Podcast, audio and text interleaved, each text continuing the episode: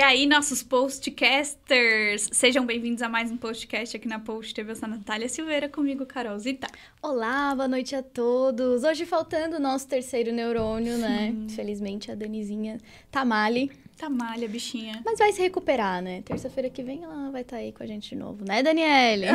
Isso foi o, uma intimação, eu ouvi num tom de intimação. Danizinha, assim, Danizinha.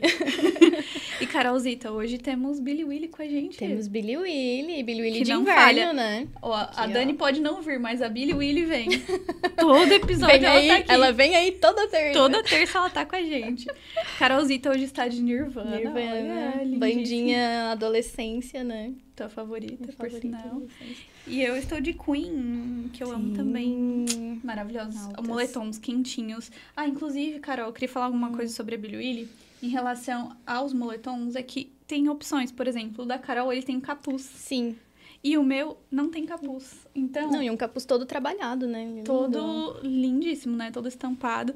O meu não tem capuz, então tem essa opção. Sim. E a Billy Willy também trabalha com personalizados, que é um dos fortes, assim. A gente Sim. sempre esquece de falar aqui também Sim. sobre isso, né?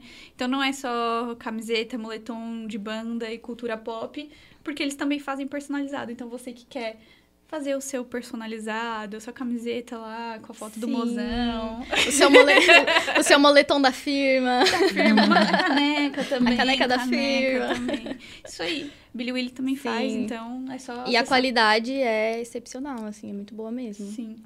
Acesse loja Billy Willy no Instagram, que Sim. lá tem tudo que eles fazem, produzem, é top de qualidade. Isso. E Carolzita, temos Spotify, temos Isso. YouTube, divulga aí pra nós. Sim, você que chegou agora no nosso canal, se inscreva, por isso, né, ajuda a gente a crescer aqui dentro do YouTube também. Então faz a sua inscrição, ative o sininho, que é muito importante para você não perder nenhum episódio, porque toda terça-feira, às 8 horas, a gente tá aqui. Boa. Então tá, e amanhã vai estar tá disponível lá no Spotify também esse Sim. episódio, então já, né, segue lá, porque segue. amanhã já tá disponível lá pra gente. E no Instagram também. Instagram, ou podcast, podcast. a Post TV. E é isso aí. Agora vamos de episódio, porque a nossa convidada já Sim. está com a gente aqui. Queria apresentar para vocês ela que é terapeuta, faz um trabalho incrível aí nas redes sociais, uhum. tem atingido muitas mulheres com as suas uhum. falas, né? Grace, Abel, seja muito bem-vinda. É um prazer te receber aqui. Obrigada. Oi, gente, boa noite. É um prazer estar aqui. Tô me achando com esse microfone, com esse, e com esse fone. E bem feliz, bem feliz de estar aqui com vocês. Obrigada pela oportunidade. Ai, e fiquem com a gente, vai ser bem legal. Vai Sim. ser bem legal, né, Carolzita? A gente tava ansiosa por esse episódio, Sim. porque tem muitos assuntos. A gente tava, tipo assim, antes de começar, meu Deus, a gente precisa fazer várias perguntas pra ela, uhum. né? Não foi, Sim. não? Mas então, pra gente começar de leve, então, começa contando um pouquinho pra gente da tua trajetória, um pouquinho da tua história também pro pessoal que tá em casa te conhecer um pouquinho pouquinho. Ai, que legal ter esse espaço, né, para poder contar um pouco da história, porque geralmente as pessoas me conhecem como a ah, Grace terapeuta, uhum. né, pelo serviço, e, e, muitas vezes a história não vem sempre à tona, né, no meu chão de fala, assim, principalmente uhum. nos últimos anos. Então, falar um pouquinho da minha história me, me enche de orgulho, isso também é, é gostoso. Eu sou natural de Jacinto Machado, lá uma cidadezinha, né, para quem é, não conhece, tem pouco mais de 9 mil habitantes. Eu nasci, me criei lá, né? Vim para Araranguá quando eu casei. Mas a minha, a minha história, assim, começou é, muito cedo. Hoje eu tava no banho e tava pensando um pouco, né? Que se vocês fizessem essa pergunta, por onde eu começaria? Olha só. Já tava e pensando já tava, na pauta. É, eu já tava pensando na pauta. E aí eu, eu te, me veio, assim, uma, uma recordação que eu sempre gostei muito de me comunicar. Nós falávamos hoje, né, sobre comunicação. Então eu tenho recordação de ficar cantando na frente de casa com uma caixinha lá esperando as pessoas passarem para deixar uma moedinha para mim.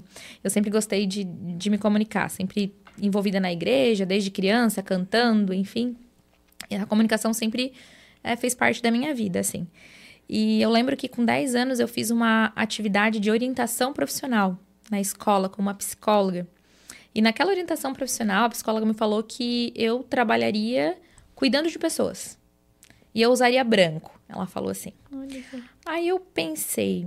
Médica. Ah, eu pensei dentista. É. Eu pensei dentista porque o meu avô é era dentista. Ah.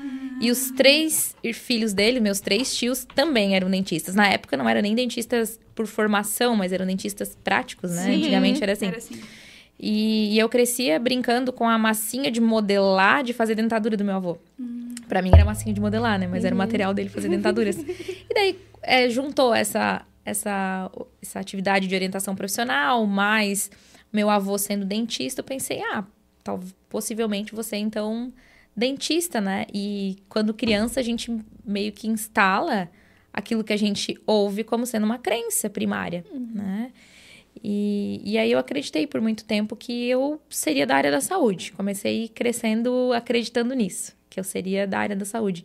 Eu sempre gostei muito de cuidar das pessoas, assim, sempre tive isso.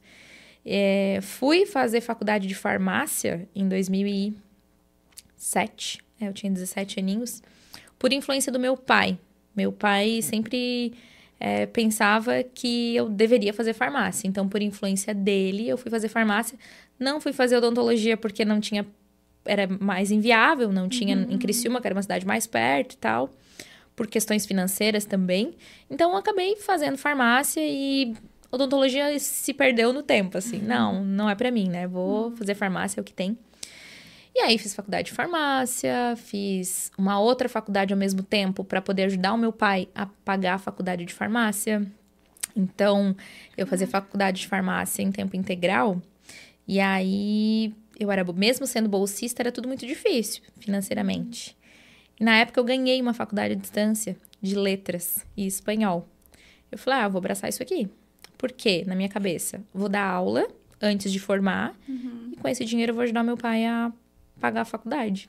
Uhum. E aí eu fiz letras e espanhol junto com a faculdade de farmácia. Caraca, nossa. E aí eu, eu fazia faculdade o dia todo na, na, na Unesc. E aí a faculdade era à distância, né? Então, do, duas vezes na semana eu é, é, reservava para fazer a faculdade à distância à noite, ou seja, eu só estudava. Uhum. E aí eu comecei a dar aula. Um pouco, pouco depois que eu comecei a fazer a faculdade de letras, eu comecei a dar aula.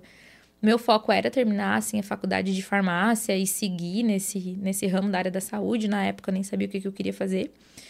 E, mas eu me dediquei a fazer essa faculdade também para poder trabalhar. Então foi bem legal, assim, porque eu é, dei aula para adultos, alfabetizando adultos, mesmo fazendo farmácia. Eu dei aula para educação infantil, eu fiz o que tinha que fazer, os estágios da faculdade, enfim, e terminei antes de terminar a, fa a faculdade de farmácia, eu terminei a faculdade de letras em espanhol. Então, eu fui professora antes de ser farmacêutica. Uhum. E aí, eu terminei a faculdade de farmácia e fui o quê? Ter farmácia. Meu pai me incentivou. Vai, eh, vai ter farmácia. Só que eu não tenho como te ajudar, eu não tenho dinheiro, mas assim, foca em ter a tua farmácia. Eu sim, tá. Eu, recém-formada, antes mesmo de colar o grau lá, de fazer a formatura, eu já estava trabalhando. Trabalhei pouquinho tempo, assim, numa farmácia da minha cidade. E surgiu a oportunidade de abrir uma farmácia em sociedade com uma outra pessoa. E aí eu assim, ah, eu preciso começar, mas agora não tenho dinheiro, o que, que eu vou fazer? Aí eu peguei a saída desse, desse, dessa farmácia que eu, que eu trabalhei uhum. como farmacêutica, vendi uma bis que eu tinha, peguei esse dinheiro na época, era aproximadamente uns 15 mil reais que, que deu uhum. essa, essa saída. Não, não deu 15 mil reais. É, deu uma quantidade para eu fazer um financiamento de 15 mil reais. Uhum, Aí eu peguei essa, essa, essa quantidade de dinheiro, financiei 15 mil reais na época, para poder colocar na, na sociedade, assim. Tipo, era 15, a 15. Vida do empreendedor não é muito, fácil. Muito, muito. E é bem assim, nossa, minha, minha experiência como primeira empresa foi. E aí tá, é, o que, que aconteceu? A minha sócia, é, ela era dentista. E aí, eu, como farmacêutica, ela dentista, acabou que, tipo, dois meses, ela falou assim: não, Grace, isso aqui não é para mim. E não, não dá mais e tal. E a gente precisou desfazer a sociedade, né? E aí, como eu era farmacêutica, naturalmente, quem que vai ficar com a farmácia? Uhum. Eu.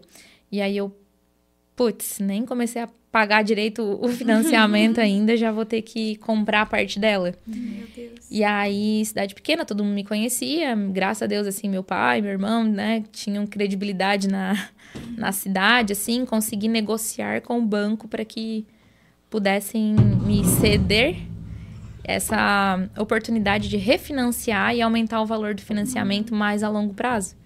Então aí eu comecei assim, eu, na época eu tinha 23 anos, comecei a empreender, né? Ter a minha praticamente sozinha, né? Ter uma farmácia, gerenciar, ser RT da farmácia, começar a aprender sobre administração, sobre gestão, sobre tudo na prática. E eu não sabia isso, porque na, na faculdade eles não nos ensinam. Uhum. Então foi uma experiência muito enriquecedora, mas com os erros que eu cometi, com os perrengues que eu passei nesse, uhum. nesse tempo que eu, que eu tive farmácia, assim, que foram um pouco mais de três anos. E aí chegou no último ano, eu comecei a entender que farmácia não era o que eu gostaria. Porque por mais que eu adorasse a assistência farmacêutica e estar tá vendendo, indicando, mas eu gostava tanto de trabalhar prevenção de saúde, que eu já tinha isso na minha vida, assim, sempre gostei de, de sempre desde de novinho, eu sempre cuidei muito da minha saúde. Sempre tive esse olhar atento, assim, não só por estética, mas por gostar mesmo de saúde. E aí eu falei assim, bah, mas eu, eu, que eu tenho que vender o remédio. Ao invés de eu é, falar para a pessoa gerenciar o estresse dela, eu tenho que vender, só vender o Rivotril que vem a receita. E eu não posso nem abrir a boca, né? Porque capaz que a pessoa não vai uhum. levar o remédio que o médico prescreveu. Uhum. E às vezes, quando não era medicamento controlado, a pessoa chegava lá com uma dor de estômago.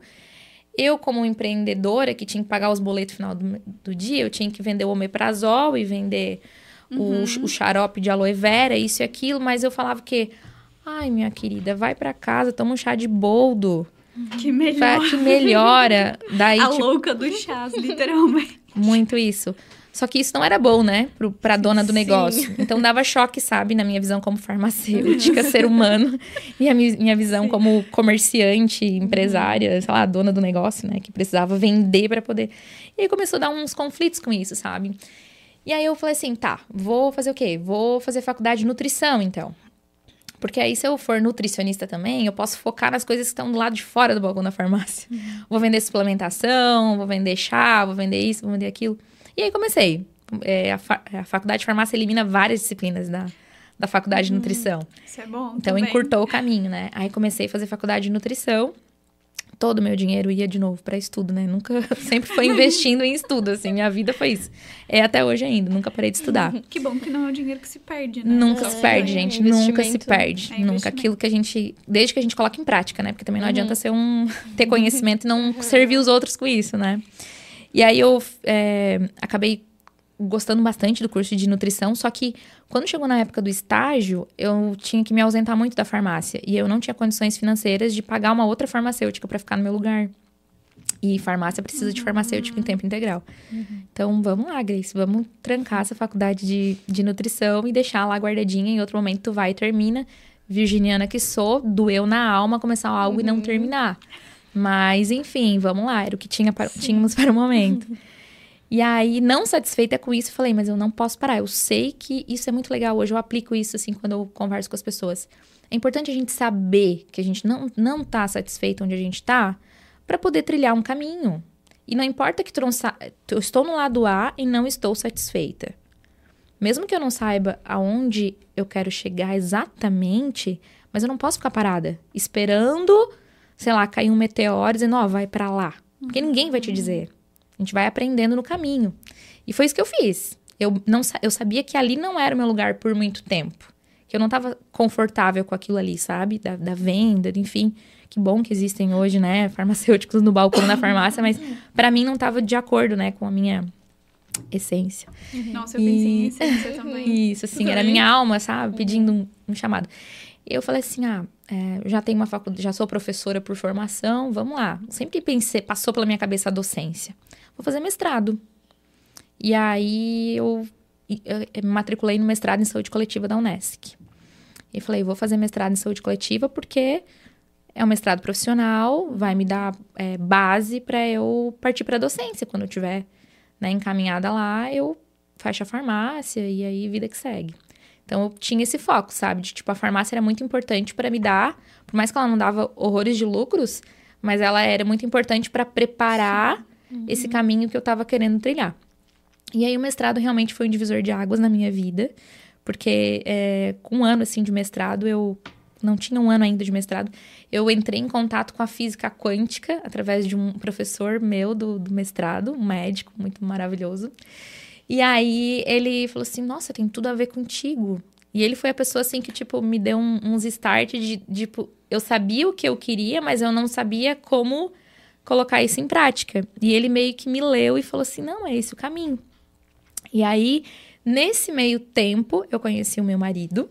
Uhum. E ele me pediu um casamento, e aí todo o movimento. Ai, eu tenho que contar para vocês que nessa época eu fui candidata a vereadora. Não acredito! em Jacinto. Uhum. Tudo. Eu fui vereadora. Ai, Por algum legal. tempo. Mas só pra. Vou voltar ali, mas peraí. E aí eu. Adorei saber disso. é bem legal. Era bem. Sou, assim, bem sonhadora, bem. Gosto da, da revolução. E aí. É, deu assim que. Ok, mestrado, então tá. Aí, é, vou fechar a farmácia. Porque daí fui pedido em casamento, mudar de cidade. Uhum. Vou deixar muita coisa para trás, inclusive não atender a expectativa do meu pai, que naquele momento foi, assim, bem. Um, um, um fator bem importante para minha tomada uhum. de decisão. Mas eu já estava vendo assim que não era aquilo que eu queria para mim, a farmácia já tava, não estava dando muito lucro, é, me faltava muito conhecimento de gestão, então eu sou de uma cidade que tinha pessoas que ficavam bravas se eu pedia para assinar o cupom fiscal, por exemplo. Uhum. E era muito do fiado. Uhum. E eu não tinha competência na época, pulso, para poder cobrar, para poder dizer um não, para dizer, uhum. olha, o teu limite já deu aqui, agora tu vai ter que precisar pagar para depois comprar mais. Uhum. Eu não tinha isso. Então eu comecei assim a ter um prejuízo real por isso. E aí eu falei, não, vamos, vamos, vou vender a farmácia para o negócio não, não ficar pior, né? E aí, na, daí, na época, eu, é, que eu já estava no mestrado, eu já estava estudando horrores para o que eu queria fazer, para o que eu queria me tornar. Então, eu já estava mais segura em fechar a farmácia e mergulhar em outros universos e, enfim, trabalhar. E daí fiz esse movimento, assim. Mas a minha primeira empresa foi um grande berço de, de uhum. para eu aprender, sabe, na pele, assim, o, sobre empreendedorismo, sobre os erros, né? E, e como eu aprendi com isso, me, me amadureceu muito. E aí, nesse mesmo tempo que eu tinha farmácia, bem popular, né? A Grace da farmácia. E fazendo mestrado, influenciado. Foi onde foi a vida política. Foi, foi. Aposto eu. Foi. E aí, no mestrado, vocês conhecem a Lucereta, né? Sim. A, a reitora, reitora da Unesc, foi minha banca no mestrado, enfim. Ela, a Lisiane, a Lisiane Toon, que também é política, mas é professora uhum. também na, na universidade, lá nos cursos de mestrado e doutorado elas me incentivavam bastante. Elas assim, Grace, mulher na política, tem que, a gente tem que fazer a diferença, é, tem que estar tá lá, a gente precisa do jovem na política e tudo mais. E o meu pai foi vereador por algumas vezes lá. Meu irmão sempre gostou de política, atualmente ele é vereador lá na cidade, então eu tinha isso na minha família, assim. Só que eles vêm de um outro estilo de política. Um estilo de política, a velha antiga política de cidade pequena, assim. Sim. Quem de cidade pequena conhece. E aí eu vim com essa pegada de, de ah, mestranda, saúde coletiva, Sim. vamos falar sobre, sa sobre saúde, construir plano de governo junto ao prefeito, construir novos postos de saúde, isso e aquilo, uma visão totalmente é, para frente, assim, uhum. né? E principalmente, não a compra de voto. Que, é... que era a minha bandeira. Uhum. E aí, até hoje, assim, eu sou muito feliz porque eu tive voto de muitas pessoas que eu admiro, sabe? Isso é muito legal, assim. Então eu fiz uma votação bem expressiva. Na época falta, faltou seis votos para eu ser eleita de, de primeira, assim. Uhum. E daí, como um outro vereador acabou é, subindo, né, para algum cargo, eu assumi como suplente. Uhum. Então foi bem legal, assim. É, tive essa experiência de ser vereadora. Uhum. E tu tem vontade de voltar para essa. Olha. Ou colocar o nome à disposição, a eleição tá ah. chegando. Sabe que assim, por algum momento eu pensei, não, nunca.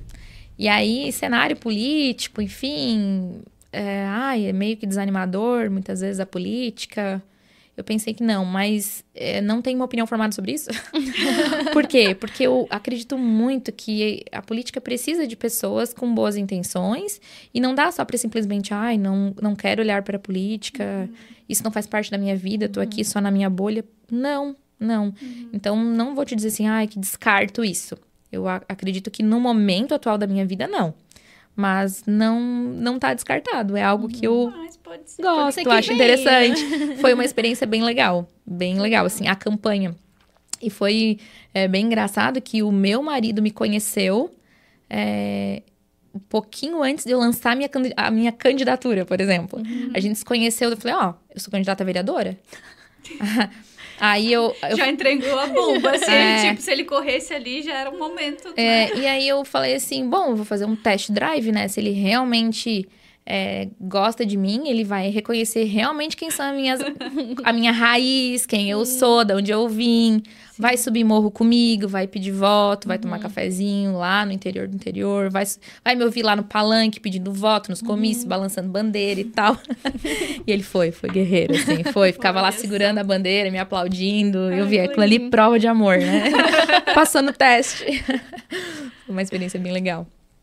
E, enfim, aí essa é a minha, minha trajetória, assim, né? E aí depois do mestrado, eu é, na, não estava fazendo mestrado ainda, eu fiquei grávida do meu primeiro menino, né? Do Theo. E aí nisso eu já estava atendendo com algumas ferramentas integrativas e só foi. Só foi e, e aí começou a minha, minha jornada, assim, mergulhando mesmo nessa, nessa construção de unir a farmácia clínica, porque eu, até hoje eu não deixei, de atuar como uhum. farmacêutica clínica, mas atuando nas terapias integrativas. Uhum. Então, hoje, eu, meu foco, é, ele une autoconhecimento, saúde integrativa, espiritualidade e desenvolvimento pessoal. Uhum. Pega, assim, um pouco de, de, cada, de cada coisa, assim. Sim. Uhum. E o teu público é, na maioria, mulheres, provavelmente, né? Como que como é que tu significou isso e, uhum. e também é, decifrou, ah, esse aqui é o, é o público que eu quero atingir com o meu trabalho. Como é que foi esse processo também? Foi um caminho que realmente foi acontecendo, né? Quando eu comecei a atender, na época eu, eu atendia com uma técnica específica. E aí atendia tudo que vinha. Então comecei a atender e toda, todo profissional em, em começo de carreira é assim, pega tudo que vem, né? Sim. Vamos lá. E aí eu comecei a abrir mercado. Então, esse abrir mercado, o que, que foi? Eu atendi em cinco cidades diferentes. Dez, dez pacientes por dia.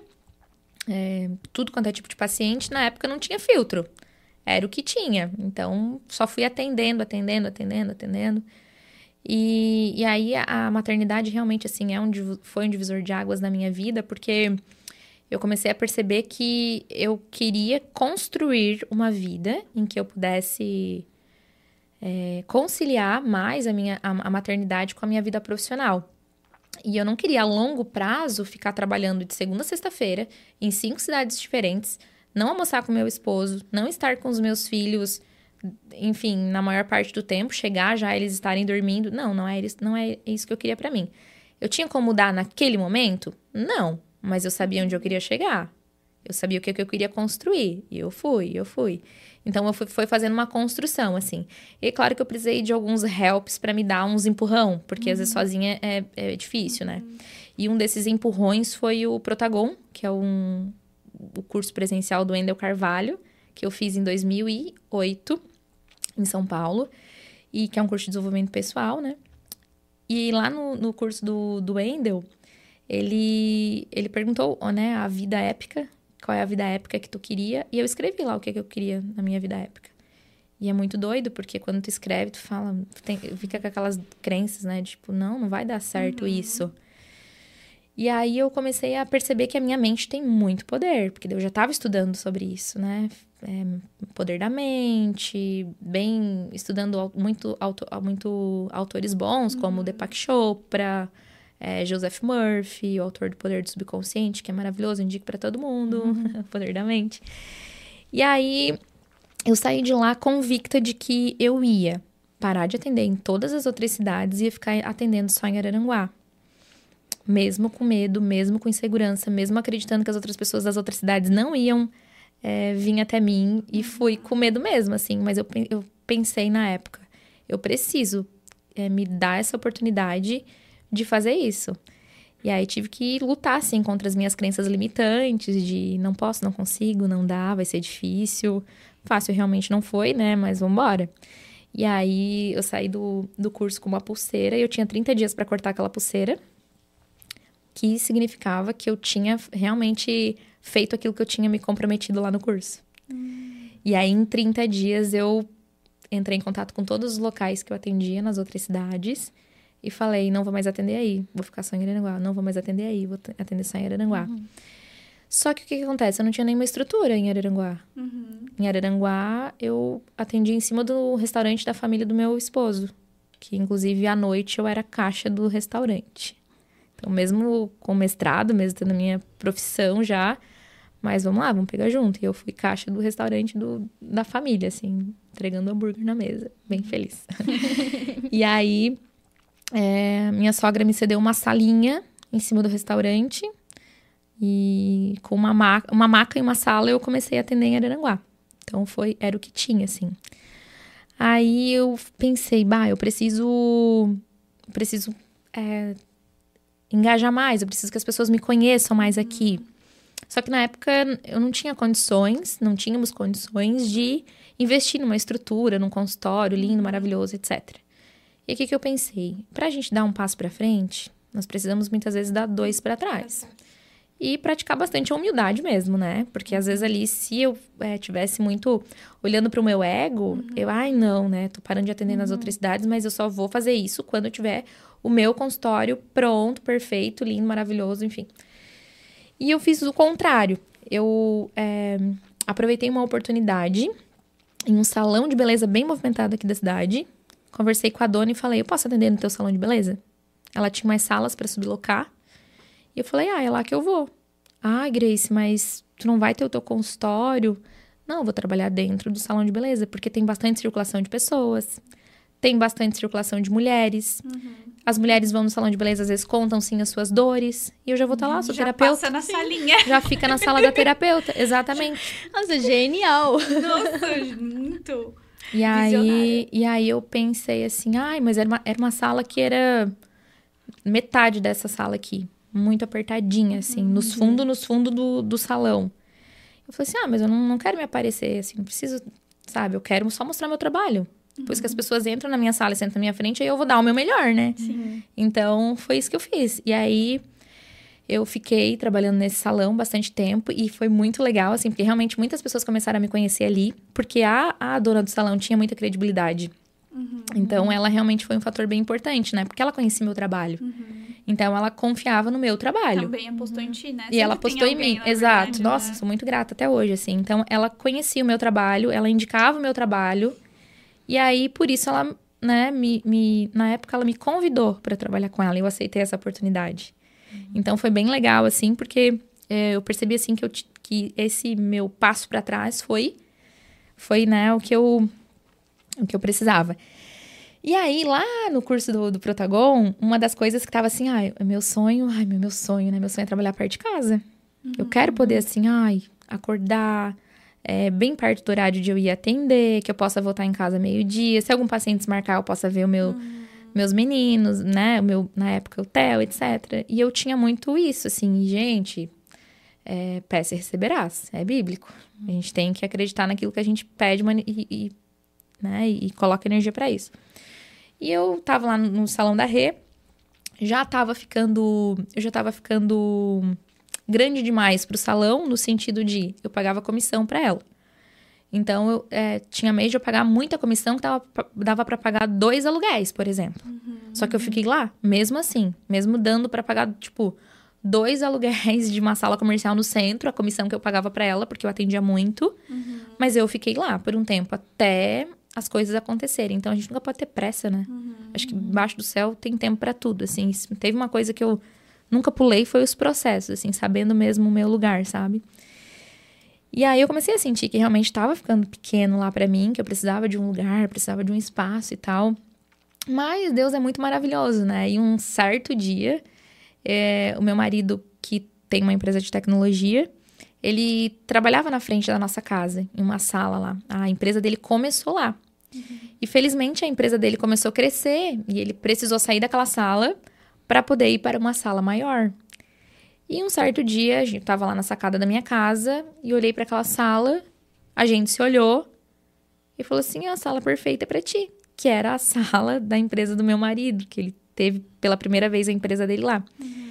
E a sala estava vazia, né? Vazia. Ele recém tinha mudado a empresa de lugar, então a sala estava para alugar. Sim. E aí a gente, eu já estava, né, deixando uma comissão muito alta para a moça do salão. Eu falei, é agora. Né? Então, fiquei um pouco com receio. É, na época, o meu sogro falecido, ele também foi uma pessoa que me impulsionou muito. Ele falou assim: não, vai. E ele, na minha frente, assim, foi num site, comprou umas coisas que eu precisava, tipo um mocho, um negocinho, algumas coisas assim pro consultório. Ele abriu na minha frente, colocou no carrinho, pagou e falou: ó, vai. As pessoas uhum. precisam conhecer o teu potencial. Ele sempre me incentivou muito, assim. Legal. E, e aí eu. Tá. E daí meu marido super me incentivou também, me apoiou. E aí eu, eu falei pra Rê, eu mandei uma mensagem pra ela, eu lembro que era perto do final do ano, assim. Falei, ai, Rê. É, tô pensando em sair porque surgiu a oportunidade de trabalhar mais perto de casa, que sempre foi minha vontade e tal. Ela assim, ai, Grace, eu nunca te falei isso, mas eu sabia que em algum momento isso ia acontecer. Uhum. E ela uhum. super maravilhosa, assim, super me, é, me incentivou uhum. também, sabe?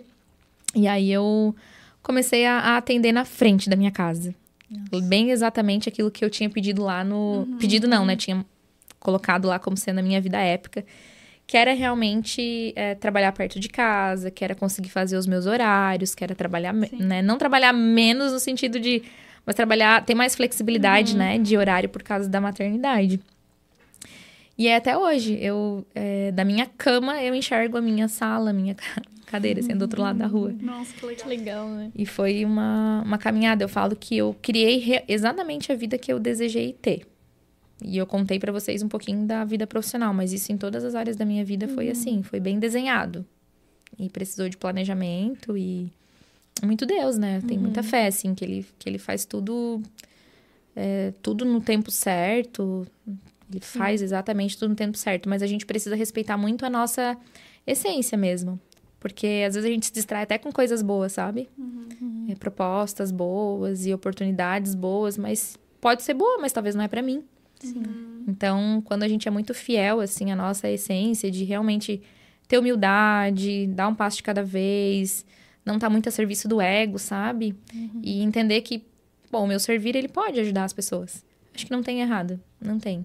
É muito ter convicção de onde tu, tá de onde tu quer chegar uhum. e entender que o teu servir, ele vai contribuir com a vida de alguém. Eu acordo todos os dias pensando nisso, sabe? Que o meu trabalho, ele vai contribuir com a vida de alguém. Ontem ainda eu falei para uma paciente assim, ó, tu pode não gostar do meu atendimento, é a primeira vez, mas eu sempre vou te atender como se fosse a última vez que eu estivesse atendendo alguém. Uhum. Por quê? Porque eu tenho que dar o meu melhor todos os dias. Eu vou dar o meu melhor todos os dias, independente de qualquer coisa.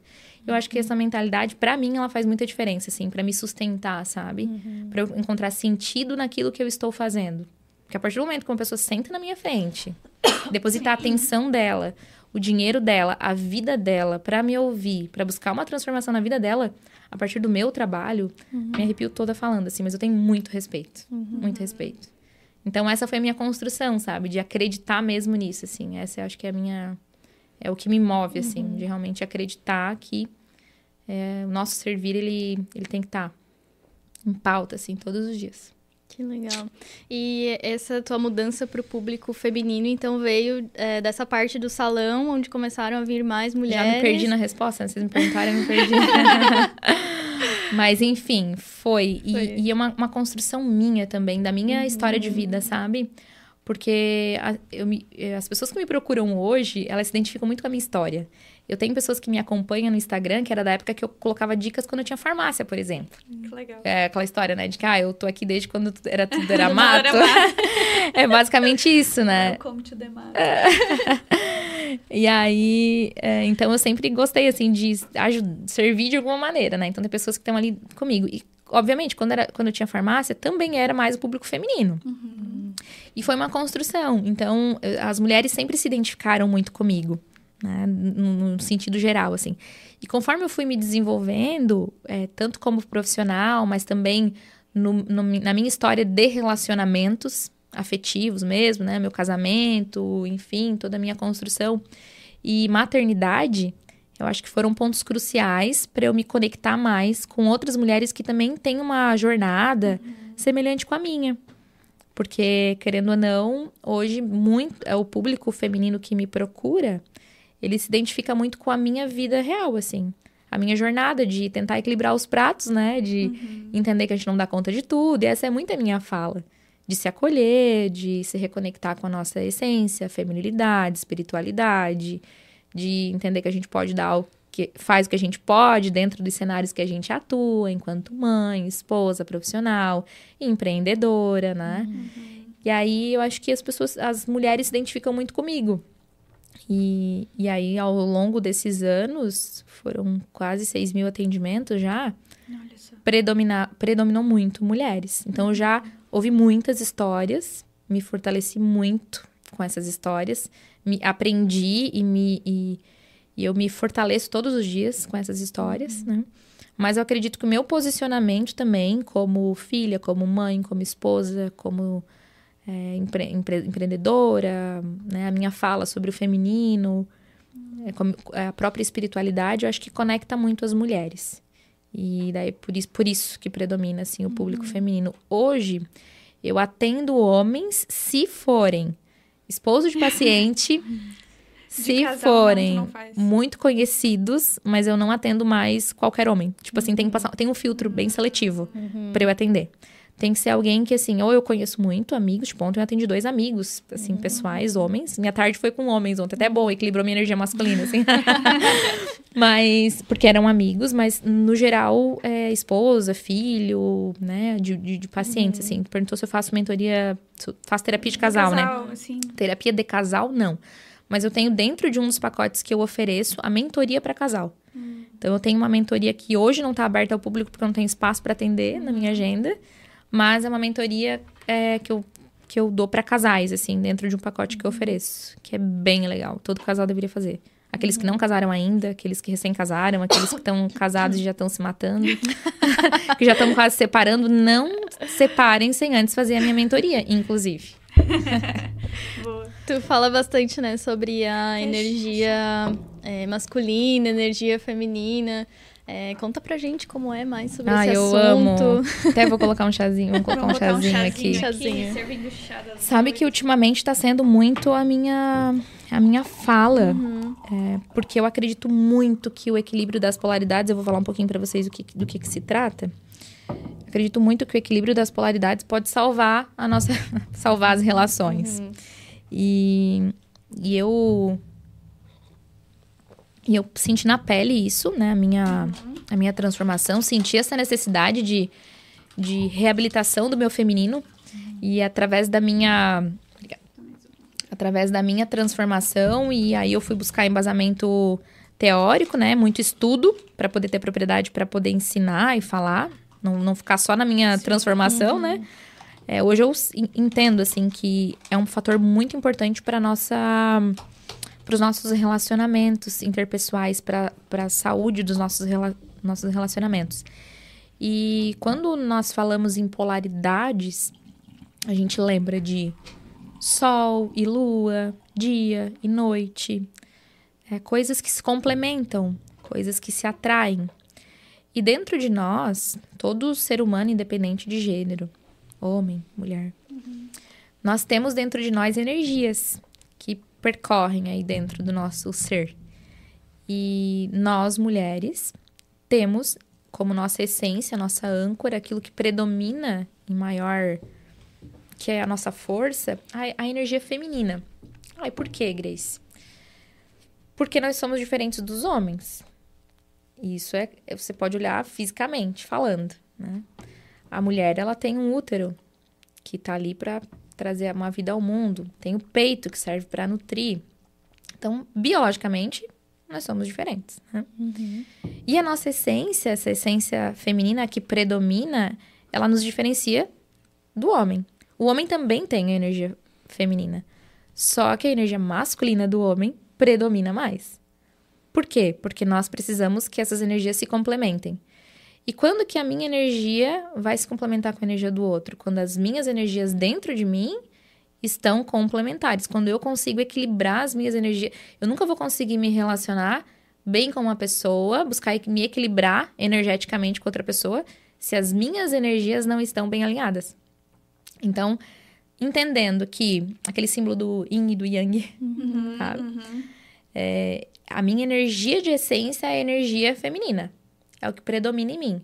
Mas eu também tenho a minha energia masculina, que é muito importante. para usar em momentos específicos. O que, que aconteceu ao longo desse. ao longo da história, assim?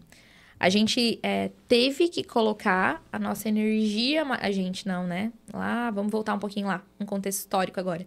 A gente teve que colocar muito a nossa energia masculina é, para jogo para a gente poder conseguir espaço, os nossos direitos. Então, lá em meados de 1960, quando começou toda essa questão da mulher é, lutar pelos seus direitos e igualdade, que foi super importante. Foi super importante, porque realmente, né, o nosso. Nós somos a, a, a classe fragilizada, né? Os homens dominavam, a gente não podia nada, não é assim? Uhum. É, a mulher era, era pega é, colhendo um chazinho lá no meio do mato, ela era queimada viva, chamada de bruxa. Mulheres que Correm com os Lobos é um livro excelente para estar tá falando sobre, uhum. sobre esse assunto, né? É, eu, eu já li algumas duas vezes aquele livro, mas é, foram assim, muito tempo, porque é um livro de é, estudo, tá? Sim, ele é um Só que eu comecei a ler muito. ele é muito difícil, a linguagem é, dele é muito complicada. E eu, Grace, lendo sem autoconhecimento, eu passei a odiar os homens. Uhum. E aí, com conhecimento, principalmente em relação à energia feminina e masculina, e também é, através da minha base cristã, eu comecei a entender que não, que não, não precisa ter raiva dos homens. Que a gente precisa equilibrar as uhum. nossas polaridades e entender que foi necessário algumas coisas acontecerem para que hoje a gente pudesse aí equilibrar isso tudo. Então, mas é legal, tá? É legal. Só que é um livro realmente de estudo, assim. Hoje ele, difícil. hoje ele é um livro oráculo para mim. Toda semana eu vou lá e abro, né, um conto, uhum, alguma coisa uhum. e medito nele, assim, para tentar aprender alguma coisa e me reciclar, porque realmente é um livro de estudo. Eu, como trabalho com as mulheres e com as dores e as feridas que a gente carrega é, principalmente é, trazidas, né? Impressas de outras gerações, inclusive, a gente precisa estar tá sempre, eu, eu, né, busco sempre estar tá entendendo para poder colocar em prática isso no consultório. E aí, o que que acontece, gente? É, essa luta das mulheres pelo seu espaço, e com isso o empoderamento feminino e, e tudo mais, foi muito bom, porque é, levou as mulheres, e as mulheres, por exemplo, da minha geração, que ouviram do pai, vai se virar, é, é, não depende de homem. Ele já estava avisando, né? Que, tipo assim, tu não pode contar com os homens. Uhum. Então, eu ouvia muito do meu pai isso, vai estudar. É a única coisa que eu vou te deixar de herança, os estudos, vai estudar, menina. Vai, senão tu não vai, não vai ser ninguém da vida, sabe? E é essa super independência, que a gente já é ensinada desde novinha, sabe? Vai fazendo com que a gente use muito a nossa energia masculina e aí com, juntou com todo esse contexto histórico também, de entender que a gente tem que é, dar conta, que tem que fazer, que os homens não prestam, que, né, enfim. Uhum. É, fez com que a gente se afastasse um pouco da nossa essência feminina, que, é, que começou a ser enxergada como algo. Ah, é fraco, é frágil, uhum. é vulnerável. E não é bem assim. Então, essa a questão de alinhar, de equilibrar a energia feminina é muito para fazer com que a gente aprenda a se reencontrar, a se reconectar mesmo, sabe? Uhum. Porque essa geração de eu posso, eu dou conta, eu tenho que ser forte o tempo todo, eu tenho que fazer tudo sozinha, eu não posso contar com as pessoas. Eu não posso pedir ajuda porque eu tenho, eu, eu sou, eu tenho que fazer por mim.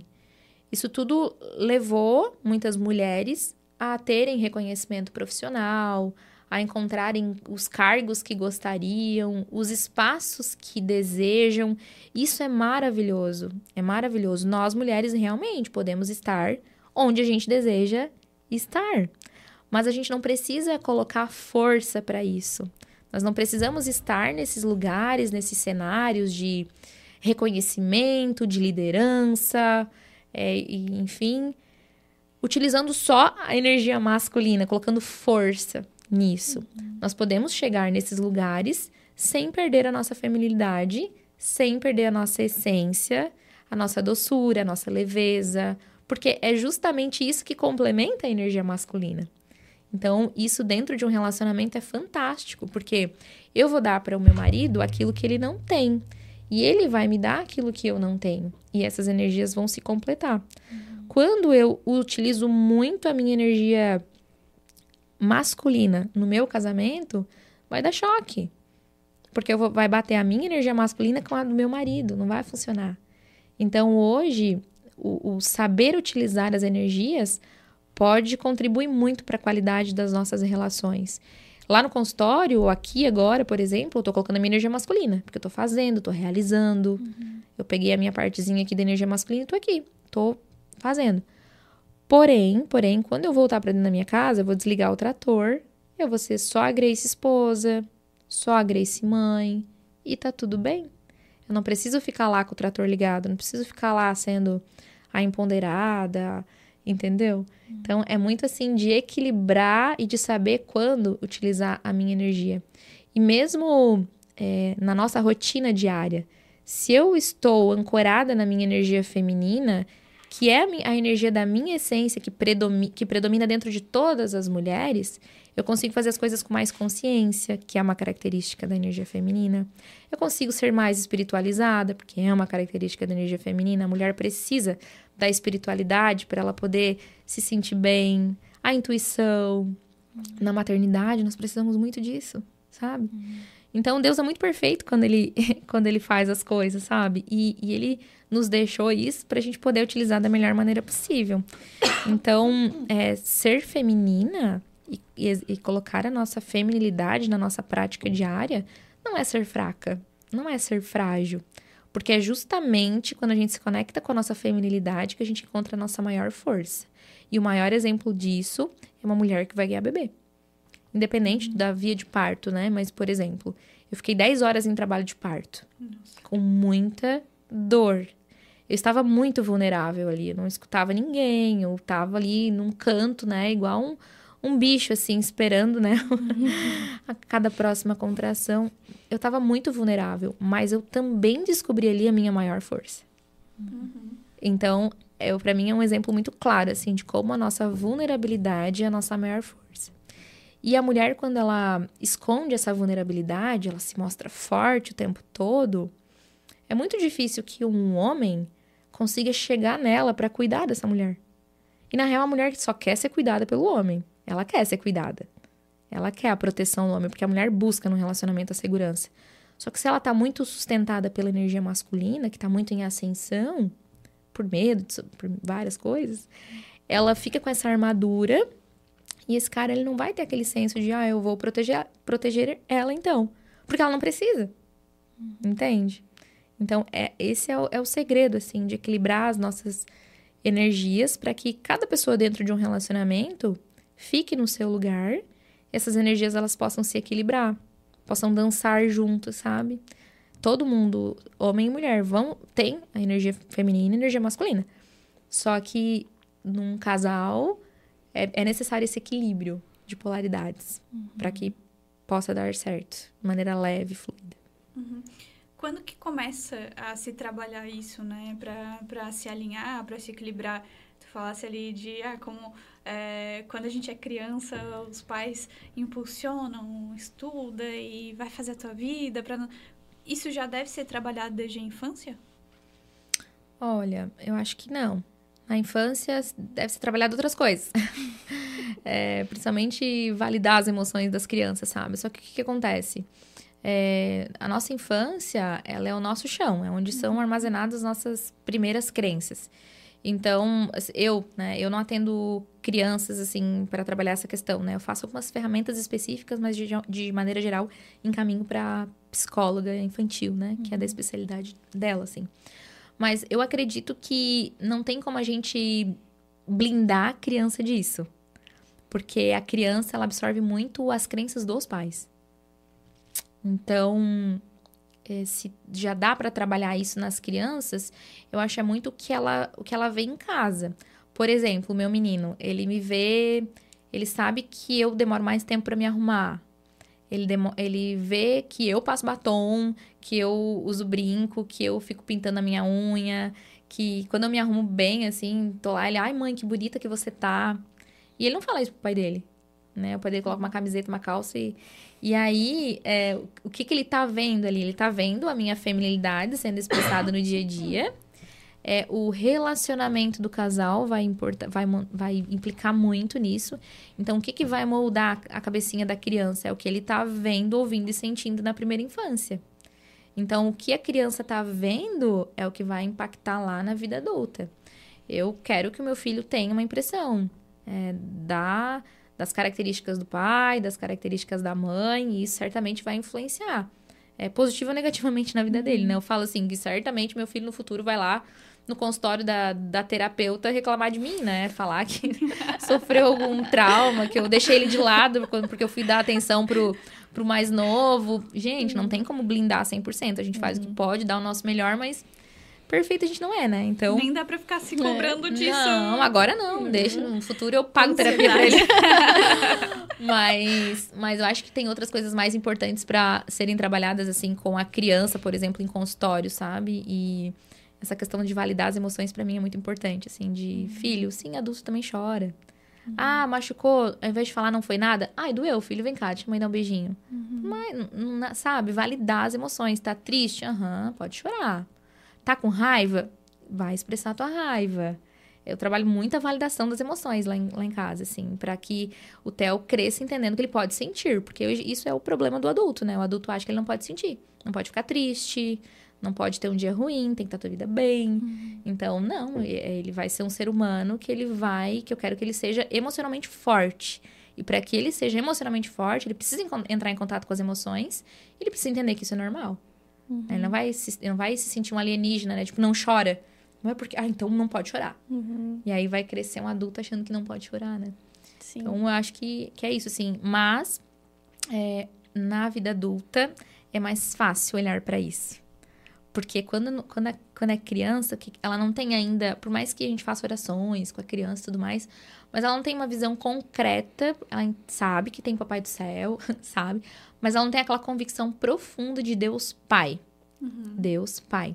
Ela tem a visão do pai biológico, ali, o pai que tá ali com ela, né? Então, a criança espera aquela proteção do pai incondicional. E nenhum pai nem uma mãe são perfeitos a ponto de sempre, durante toda a infância, suprirem toda a necessidade afetiva de uma criança. Em algum momento, esse pai ou essa mãe, por serem pessoas normais, comuns, que erram, né, óbvio, é, deixaram de dar essa proteção, essa atenção para a criança. Uhum. E aí, é, na vida adulta, o que, que eu trabalho, né? De mostrar para esse adulto que por mais que esse pai ou essa mãe tiveram alguma falta, que não foram suficientes, que não atenderam às expectativas dele criança, né, em algum momento, mas que aqui na vida adulta ele pode aceitar o pai dele como ele é, honrando, né, porque esse pai deu a vida, fazendo as pazes com os pais, entendendo que ele tem um pai espiritual que está ali sempre ancorando ele em tudo que o que ele precisa, assim, né? Então, acho bem interessante, assim, trabalhar esse, essas questões, de deixar a, a, o adulto bem seguro em relação a isso. E aí, quando eu entendo, né, que eu resolvo essas questões de pai e de mãe, que eu resolvo essa questão espiritual, de entender que Deus é o meu pai e sempre está comigo, aí começa a dar abertura para resolver outras questões, principalmente relacionadas ao autoconhecimento, ao desenvolvimento pessoal, ah, o equilíbrio das polaridades, de realmente entender quem eu sou, como eu funciono, o que, que funciona para mim, o que, que não funciona. E aí, essas outras variáveis, assim. Uhum. Quer perguntar pra gente? É. Quero. É... Tu falou ali, né, que o teu filho, né, te vê te arrumando, passando batom. Essa questão é, da polaridade feminina, ela também tem a ver com a imagem da mulher é, o comportamento e também a imagem, é isso? Tem, tem é. relação. Tem relação porque é, a mulher feminina, ela tem algumas características diferentes. E por muito tempo a feminilidade foi enxergada como uma algo supérfluo, algo é, ai, para quê? Ai, não tenho nem tempo para isso, não tenho não tenho saco para isso, uhum. para quê? É, era muito enxergado como algo que não tinha valor. Mas está totalmente ligado com a nossa essência. A Marissa teve aqui recentemente, uhum. acho que ela uhum. falou muito bem sobre isso, né? Uhum. Mas é muito importante, porque a, a, o que reflete do lado de fora é o que está dentro de nós. Então, se uma mulher ela não está bem, não está bem consigo mesmo, não está bem com, nos seus relacionamentos, não tá bem no seu relacionamento com Deus, ela não vai estar tá bem com ela e ela não vai é, ter aquela motivação para se arrumar, para estar tá bem, para se dedicar.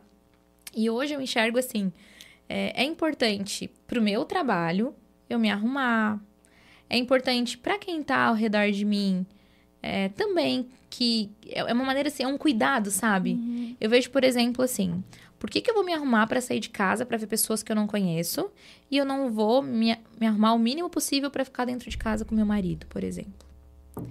Por que, que eu não vou estar bem para poder vir aqui ver vocês, é, estar com vocês, atender meu, os meus clientes? Eu acho que essa questão de, de você se cuidar o mínimo possível, sabe? É uhum. É importante.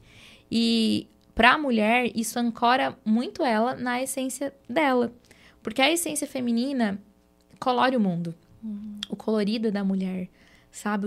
A beleza da mulher, o embelezamento é da essência feminina. E por mais que tem mulheres que falam: "Ah, eu não tenho tempo de fazer unha. Ah, eu depois que eu ganhei filho, eu só fico com coque no cabelo. Ou eu não tenho tempo de tirar uma sobrancelha, de passar um batom. Ah, é besteira isso. Mas se ela passa a fazer isso, ela vai começar a se sentir muito bem.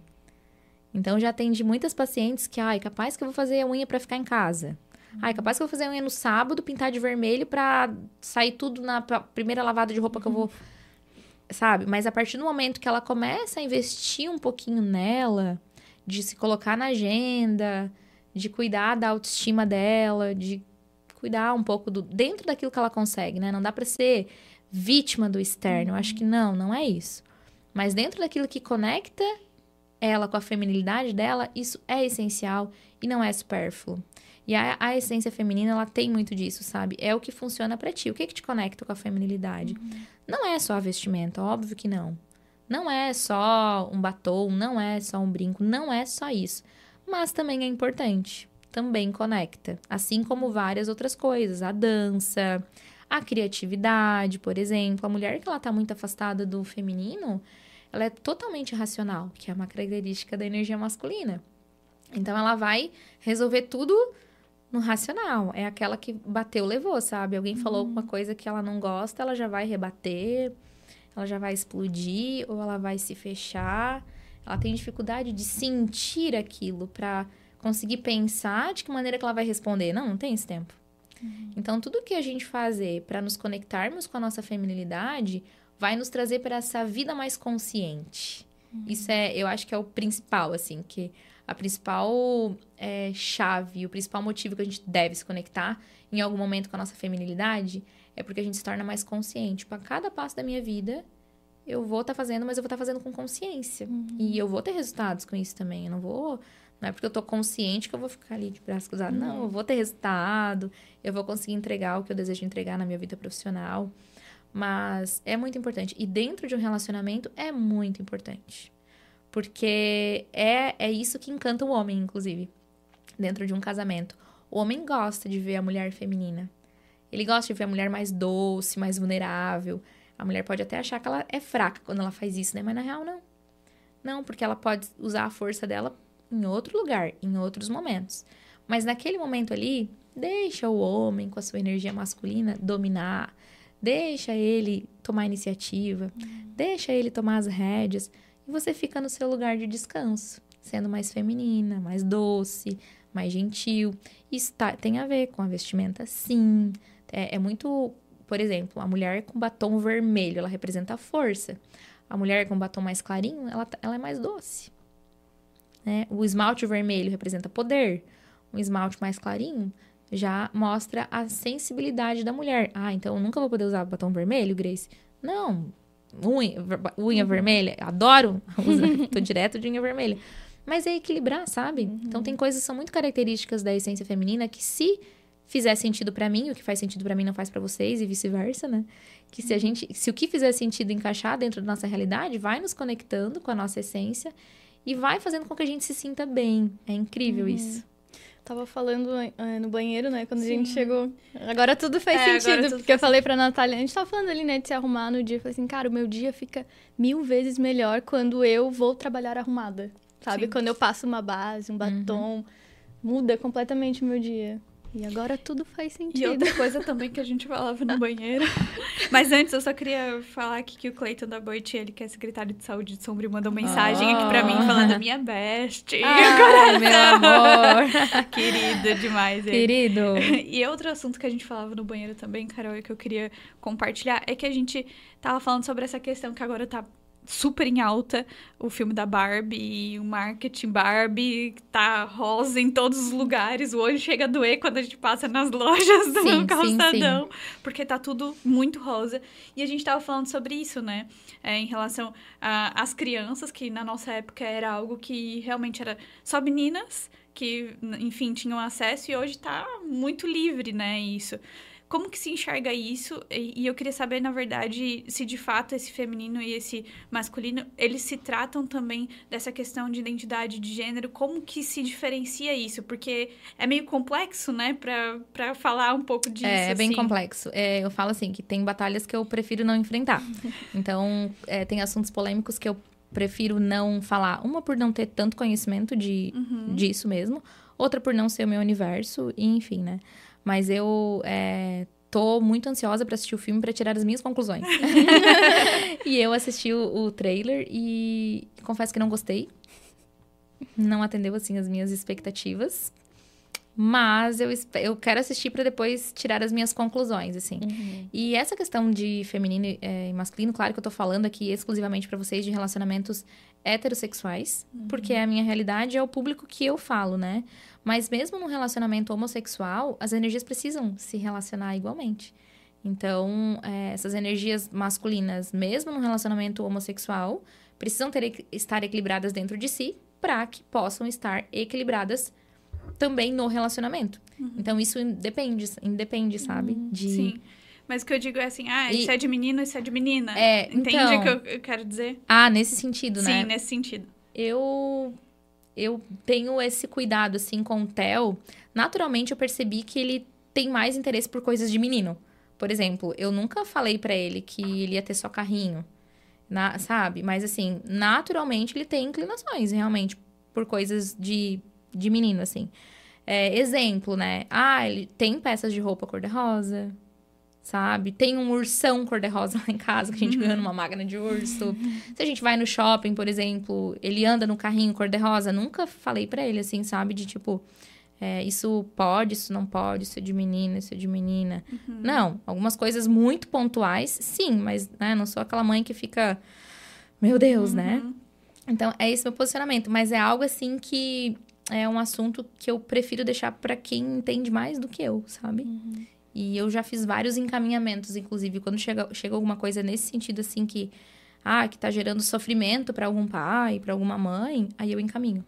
Encaminho uhum. para psicóloga para ajudar, sabe? Uhum. Então é algo que eu, é, como mãe, é algo que todo dia, assim, é construído dentro de mim. E é um, uhum. um, um, desafio, sim, porque é uma realidade do mundo, né? Uhum. E, mas como eu tenho uma base cristã, é, tem dá um choque de crença. Uhum. Então, eu tenho bastante esse equilíbrio, assim, de respeito, né? Mas também um posicionamento dentro do que, daquilo que eu acredito. Uhum. Então, é isso. E tem que ter, assim, é, bastante... Fugiu a palavra agora. Mas, assim, para sustentar o teu posicionamento hoje em dia, nessa era que nós estamos, é bem desafiador. Uhum, sim. Né? É bem desafiador. Então, é, acredito que é uma conversa assim que. É extensa. é extensa, é, muito profunda. Sim. E, e às vezes eu, eu, não, eu não falo algumas coisas em ah, Instagram, em lives, sim. Uhum. que às vezes vai acabar sendo mal ah, interpretada. Sim, sim, sim. Né? Então, sim. às vezes tu não tem a intenção, sim. mas sabe, pra fazer um recorte da tua fala Sim. lá e te. Sim. É aquilo que a gente falava da, do, então, da outra que... vez que a, que a Marissa veio aqui, a gente conversou uhum. com ela no pós, e a gente falava um pouco sobre isso, assim, que às vezes. Pô, tem, né, tu dá a tua opinião pro um grupo aqui onde nós estamos nós três conversando e talvez tu possa ser mal interpretada por mim, mas eu posso te perguntar, uhum. mas de repente, né? Tu Exatamente. já fala, não, mas não foi isso que eu quis dizer, né? E agora tu abrir já a tua opinião para um leque de, sei lá, Sim. mil pessoas. Exatamente. Você não tu, tem controle, tu dá a possibilidade né? de mil interpretações diferentes. Exatamente. E que tu não vai ter controle e a pessoa realmente vai, não vai ter como chegar em uhum. ti para poder tirar uhum. essa dúvida de fato de tipo, ah, não, talvez o teu posicionamento aqui não, né? Uhum. O que, que tu acha disso? Não, mas não foi isso, né? É muita então, responsabilidade. Quem tá ali sim, todo sim. dia dando a cara para bater num... Uhum. Sim. Na rede social é muita responsabilidade. Sim. Eu todo dia tô ali, todo dia eu faço uma live, todo dia eu tô nos stories, sabe? Uhum. Então eu acabo é que eu hoje eu tô, sou bem resolvida em relação a isso porque o meu público é bem direcionado, Sim. né? Uhum. E a gente escolhe algo, tem que abrir mão de outras, né? Então, assim, às vezes tem algo que. Ah, vontade de fazer um comentário disso, tá? de alguma coisa. Segura. Várias vezes, tá? Eu já peguei assim, fui lá no Stories, repostou, escrevi o textão e não cancela, não vou postar, porque, ai, tô até com preguiça. Sim. preguiça, sabe? De pensar do que pode vir, de que interpretação pode ter. Então, prefiro hoje eu Tipo, não, vou dedicar Sim. minha energia aqui para aquilo uhum. que eu. Mas eu não pra sei quem se... tá interessado Sim. e quer absorver isso, o teu conteúdo. Isso. Né? Eu não sei se chega para ti essa, essa mesma dúvida que eu tenho, né? Porque quando se fala em feminino e masculino, isso me remete de uma forma que, ah, isso é coisa de mulher, isso é coisa de homem. É, é, é mais desse, desse sentido. Sim, na real, não. Na real, não. Não assim. tem nada a ver uma coisa com a outra. Não, não tem nada. Não, tem a ver. Vamos lá. Depende. Porém. Porém, é, não é que não tem nada a ver. Isso é coisa de mulher, isso é coisa de homem. É que é, tem coisas que são muito da essência feminina e tem coisas que são muito da essência masculina.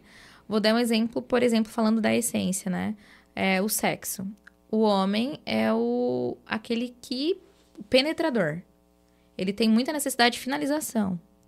A mulher é aquela que recebe. Isso é fisiológico. Ela é aquela que recebe. O homem, ele tem aquela a testosterona mais elevada, OK? É ele tem uma necessidade maior do que a mulher a mulher tem uma testosterona é, menor e o sexo para ela envolve outras coisas, principalmente questões emocionais. A mulher que tá estressada o dia todo, ela vai chegar no final da noite, ela não vai ter libido suficiente para, sabe? E o homem tá ali. Não importa Pode se ele tá e ele ficou estressado e justamente ele quer, e justamente ele quer namorar para isso, para uhum. desestressar. Vocês percebem a diferença? Sim. Então assim, tem tem algumas coisas que é muito característico e são essas polaridades que, quando se invertem, começa a dar problema, assim. Um outro exemplo que eu, que eu dou é uma característica da energia masculina é a força. Então, biologicamente e historicamente, o homem tem mais força. Ele tem mais força. É o homem que saía para caçar enquanto ele não chegasse, não matasse um boi uhum. e não trouxesse para dentro de casa para nutrir a família dele, ele não voltava. E a mulher tava ali fazendo o quê? Cuidando dos filhos, né? Cuidando da casa.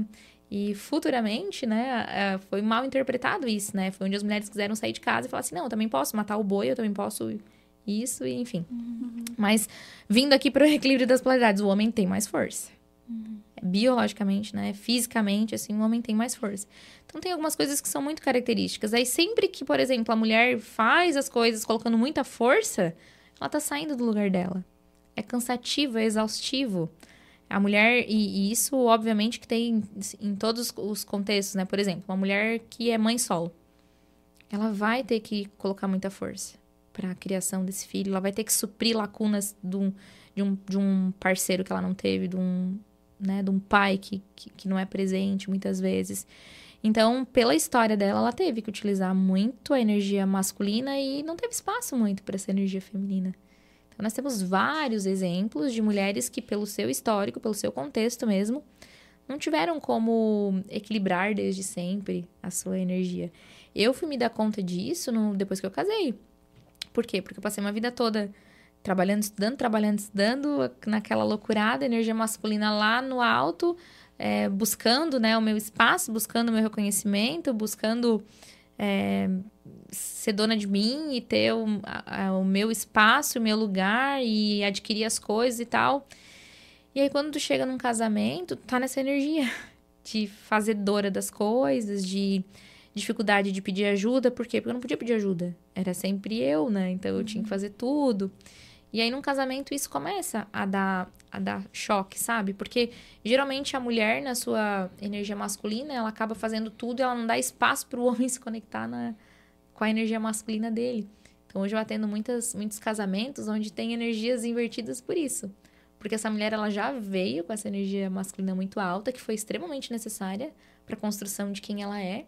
Só que dela tem dificuldade de se conectar com a energia feminina que o momento atual da vida dela exige, que é aquela energia que é necessária para a maternidade, para ser esposa, para é, colocar em prática em outros cenários que ela está no momento presente.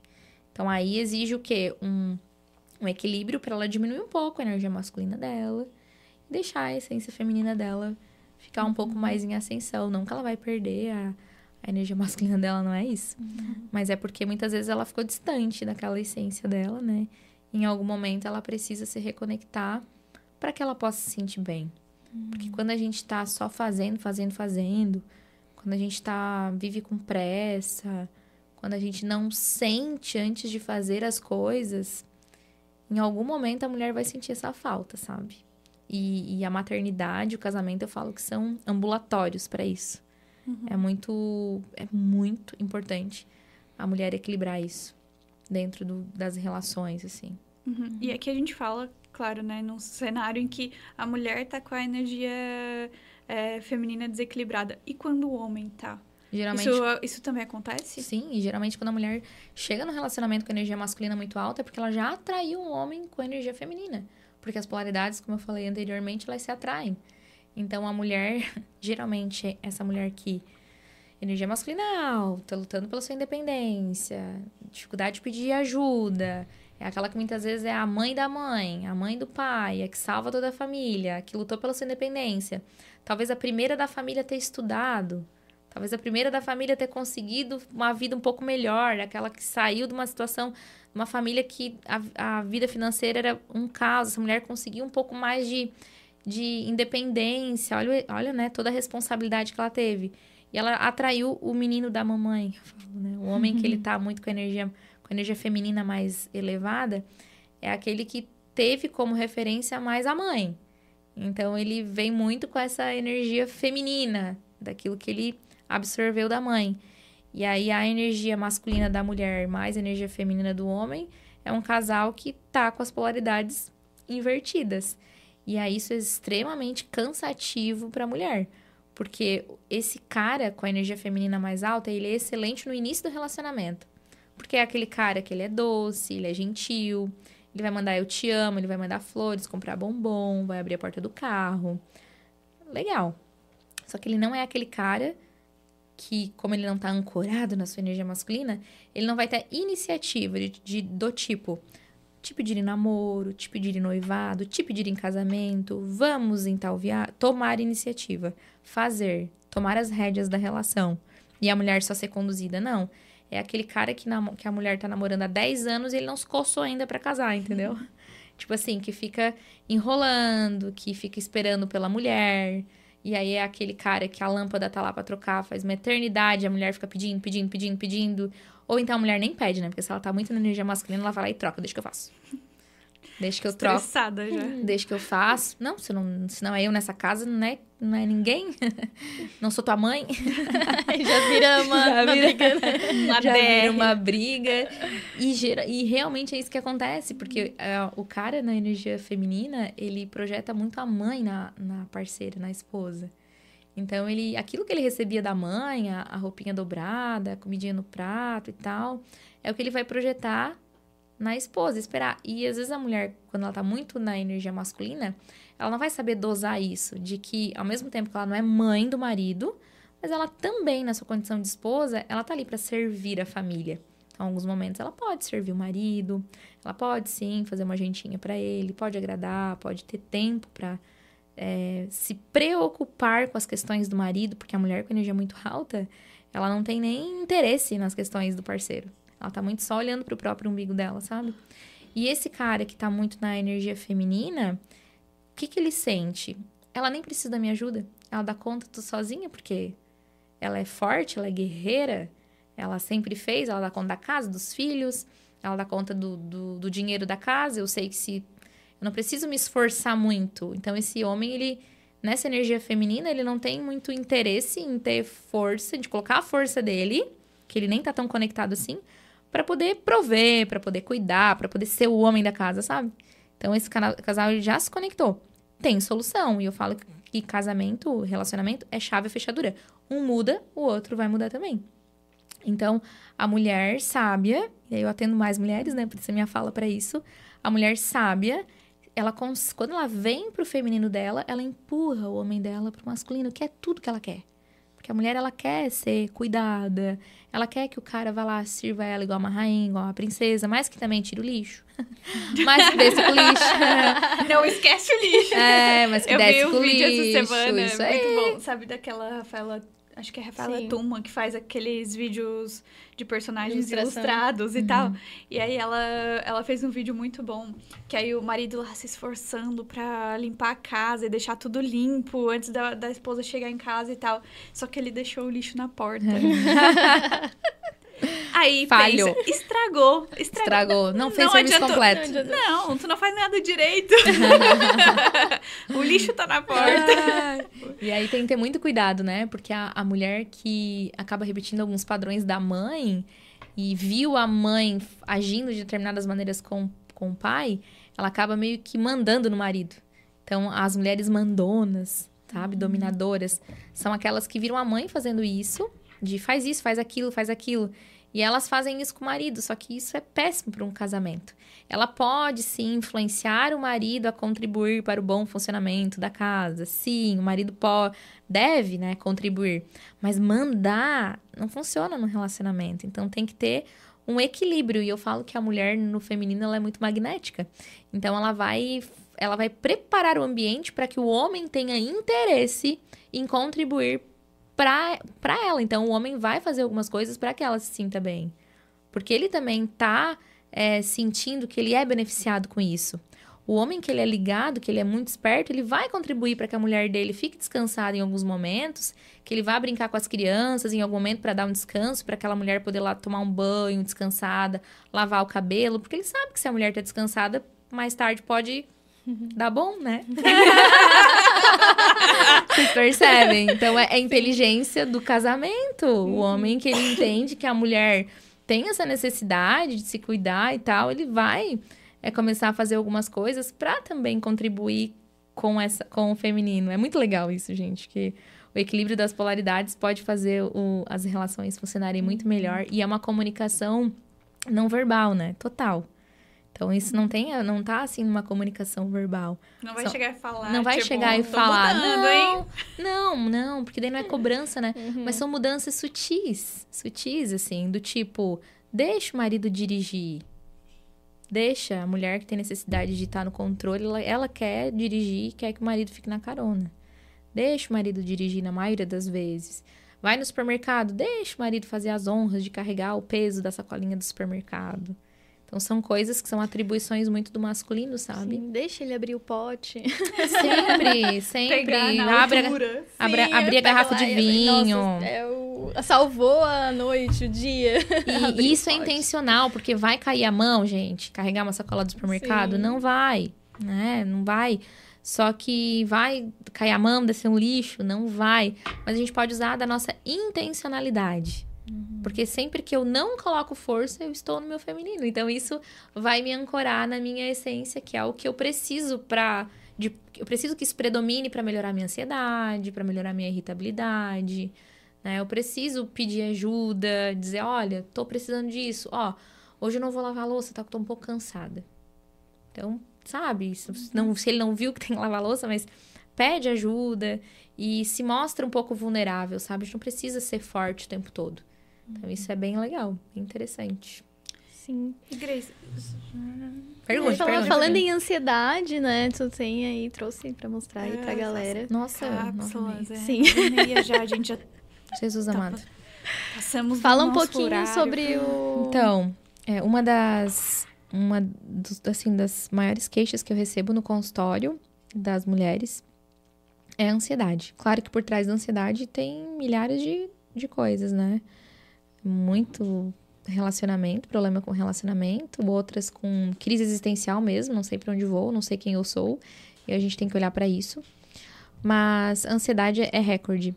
E esse ano eu tirei do papel um projeto que, que já era um sonho E se eu esperasse a perfeição, ele não ia sair nunca, né? Uhum. Porque de tudo que tinha assim de requisitos para que eu lançasse as minhas gomas para ansiedade, calma, calma. Calma. eu eu talvez não, não lançaria esse ano, mas era um projeto para esse ano. Então, antes feito que perfeito, fui do jeito que, que deu, assim, e eu lancei, né, no meu Instagram mesmo, o meu suplemento, que são gomas para ansiedade. Que legal. É uma, uma fórmula bem interessante, em formato de goma mesmo, tem um gostinho bem legal, um gostinho uhum. de morango, assim. E, e são gomas para ajudar realmente em momentos ansiosos. Então, tem uma, uma fórmula que ajuda bastante a reduzir a ansiedade e também traz saciedade. Porque uma outra queixa bem importante das mulheres é a ansiedade versus fome. compulsão alimentar, aumento da fome. E aí eu fiz uma fórmula para atender a maior dor das mulheres que eu recebo no consultório. E por isso que eu, o primeiro produto que eu criei foram as gomas e vou deixar um spoiler aqui do meu próximo suplemento, que também é uma um outro uma outra dor bem frequente. Vou dar uma chance para vocês. Depressão. Não. Não. Que tem ah, a ver dor. com o que a gente estava falando aqui. Medo. Não, Não feminino, tá na, mulher. Na o que que, o que que, a, que que prejudica a mulher quando ela tá ansiosa, estressada, quando ela tá irritada, quando ela tá sem paciência, quando ela tá com a autoestima baixa, quando ela não gosta muito, ela, enfim, o que que acontece com a mulher? É a questão do libido? Sério? Hum. Ai, Carol! Diminui libido. Ai, Carol! Diminui libido. Então. Daí tu vai criar um para recuperar isso. Exatamente. Caraca. Então, é, nem, nem divulguei ainda, em primeira mão aqui para vocês. Uh, ah, que, que é a primeira. O meu primeiro produto foi, foram as gomas para ansiedade, que tá sendo um sucesso, bem legal, uhum. assim, uma aceitação, já vários feedbacks das pessoas que estão utilizando. E o segundo é um suplemento para libido, que é para contribuir legal. com com essa questão das mulheres, que é muito comum, eu vejo todo dia isso no consultório. Uhum. Claro que a gente precisa trabalhar outras questões, porque uhum. a libido é bem multifatorial, né? Então, tem questão de, anticoncepcional também. Tudo, tem, estilo né? de vida, uhum. até uma questão de traumas, né? uhum. Que, em outro Sim. mais profundo. Alimentação. Alimentação. Anticoncepcional bem legal. Parem de tomar anticoncepcional. Dil, Dil de cobre de preferência.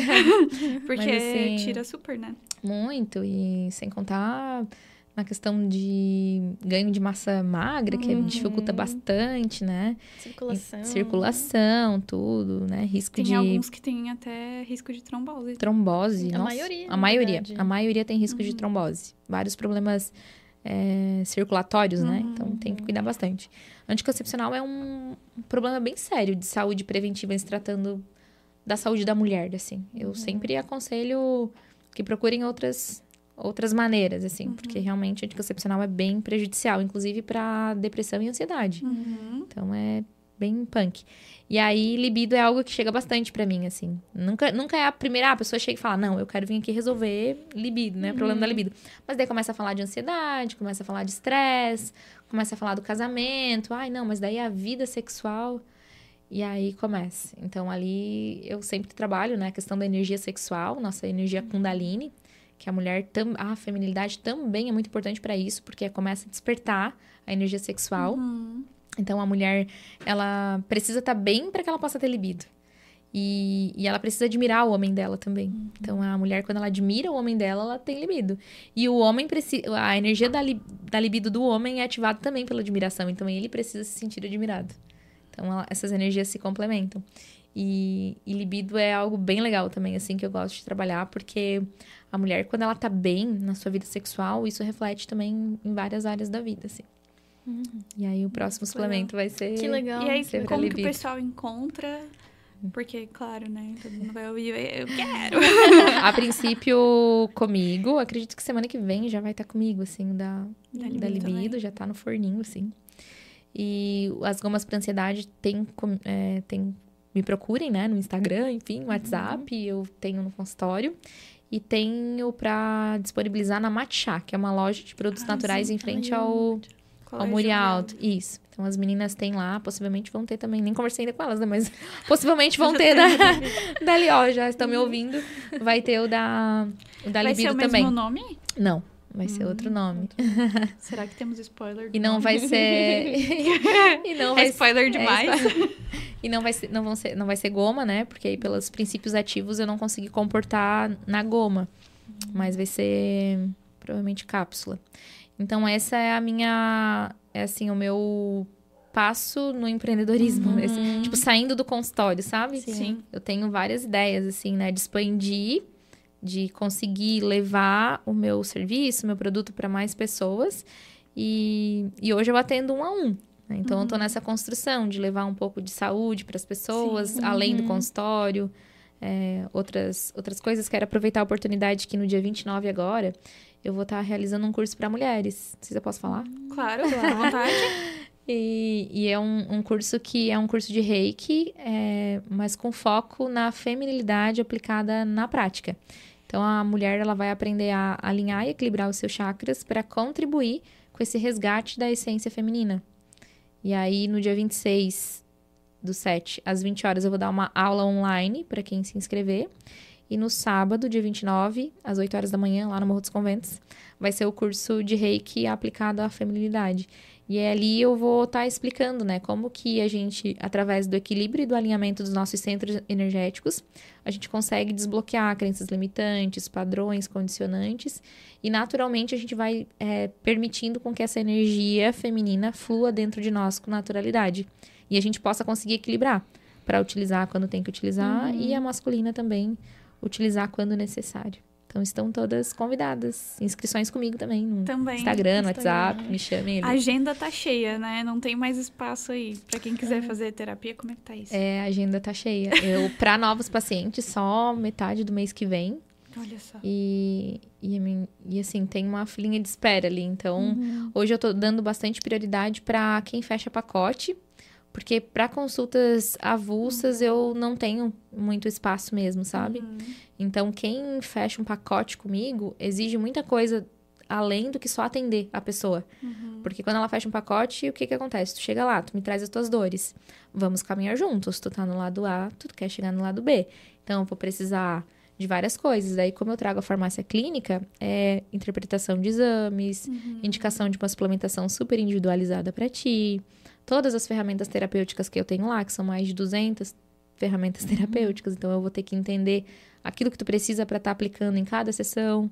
E aí tem todo um estudo por trás disso, sabe? E é bastante dedicação, assim, tem pacote que tem mentoria, então além dos encontros é a mentoria online. E aí eu dou preferência para quem realmente se compromete com isso também. Uhum. Porque quando a pessoa faz pacote, mexe no bolso. Sim, ela hum, cumpre, né? Ela cumpre com aquilo. E aí eu vou conseguir, de maneira efetiva, entregar aquilo que eu tenho para ela. E se a pessoa não tem um comprometimento, às vezes eu coloco muita energia uhum. para poder entregar aquilo e ela não vai ter o comprometimento. Então uhum. hoje eu uhum. seleciono assim, né? Uhum. E graças a Deus a agenda tá cheia. Que bom, quer dizer que o trabalho tá, tá sendo Sim, sucesso, bem feliz, né? Bem feliz, assim. Grace, muito obrigada pela tua presença. Acho que a gente vai ter que realmente marcar um episódio 2, porque Sim, falta muita dois. coisa para falar. Eu convalo tá. demais, né? Mas muito obrigada pela tua presença aqui. Foi um prazer te receber, conhecer um pouquinho mais do teu trabalho. Obrigada. Parabéns obrigada. pelo trabalho que tem se realizado aqui no nosso município, na nossa região, na verdade, né? Hum. E que já é sucesso. Atendo online, tá? Para quem desejar. Isso aí, deixa teu contato também, Instagram, para todo mundo que quiser te seguir. Vocês coloquem ali, né? Grace Abel Terapeuta. Hum. Eu tenho Isso. um grupo numa comunidade comunidade no WhatsApp, que todos os dias eu encaminho ali mensagens, insights, enfim, um pouco da minha rotina e que pode contribuir, assim, com, uhum. com autoconhecimento, desenvolvimento pessoal das pessoas. Então, quem quiser participar, tem, tem o link ali no meu Instagram, é gratuito, né? Uhum. E todo dia eu fico compartilhando ali algumas coisas. Quem não tem a possibilidade de vir até o consultório, eu procuro sempre estar entregando algo que possa contribuir com a vida das pessoas, assim, tanto no Instagram quanto no, no WhatsApp, porque realmente eu vejo meu trabalho como muito além do que um uhum. trabalho. É, hoje é a minha missão de vida, assim. E eu amo muito o que eu faço, então tô sempre a serviço da vida. obrigada pela oportunidade, obrigada a todos vocês que tiraram esse tempinho para para nos ouvir e foi um prazer estar aqui com vocês. A gente ah, amou, né, Carol? Eu amei. A gente já tem que marcar o próximo. Top, super top. Episódio 2 com Danizinha. Dois, com a Dani junto. Danizinha polêmica. Sim. Fogo no parquinho estará em casa. Gosto, gosto. obrigada, tá? Obrigada, obrigada. Foi gente. muito legal, muito sucesso aí no, no, próximo produto que tu vai lançar obrigada. e também na tua vida. É muito importante esse trabalho que tu realiza aqui é, na região e também, né, de forma online, principalmente com as mulheres. Obrigada. Finalizamos. É errado a gente falar que tá ansiosa para experimentar o, a goma de ansiedade. Podem provar. Amiga, obrigada, tá? Sim. Pela parceria de hoje. Tamo juntas. Até o próximo episódio. Só um recadinho. Faça os recados paroquiais, por favor. É, se você é, tem vontade, desejo, um sonho de ter o seu próprio podcast, você consegue aqui com a gente, porque nós temos aqui um espaço completo, né, com todos os equipamentos, e a gente desenvolve para você desde a identidade visual do seu podcast, o naming, tudo. Então Até aqui assim, colocar é no ar, colocar cenário, no ar, cenários, opera, operador, né? Operador, que não é operador não é de operador. caixa, é operador técnico técnico então, se você tem esse sonho, tira do papel. A gente sabe que tem muita gente que conversa Sim. com a gente que fala, ai, queria ter um espaço para falar sobre isso, sobre aquilo, né? Aqui você consegue. Então, é só realmente tirar do papel, dar o primeiro passo. E a gente tá aqui para te ajudar com isso também. Aí, se tiver dúvida sobre isso, é só entrar em contato com a gente lá pelo Instagram, apostTV, bem isso. fácil. O nosso do podcast é o Postcast. Carol, Stephanie, Nath Silver R. E a gente volta no próximo episódio com a loja Billy Willy nos acompanhando Billy como todas as terças-feiras. Não esqueça de se inscrever no canal, também nos segue no Spotify, que amanhã estará lá disponível esse episódio para você. Até semana que vem no próximo episódio. Beijo. Beijo. Tchau. Tchau.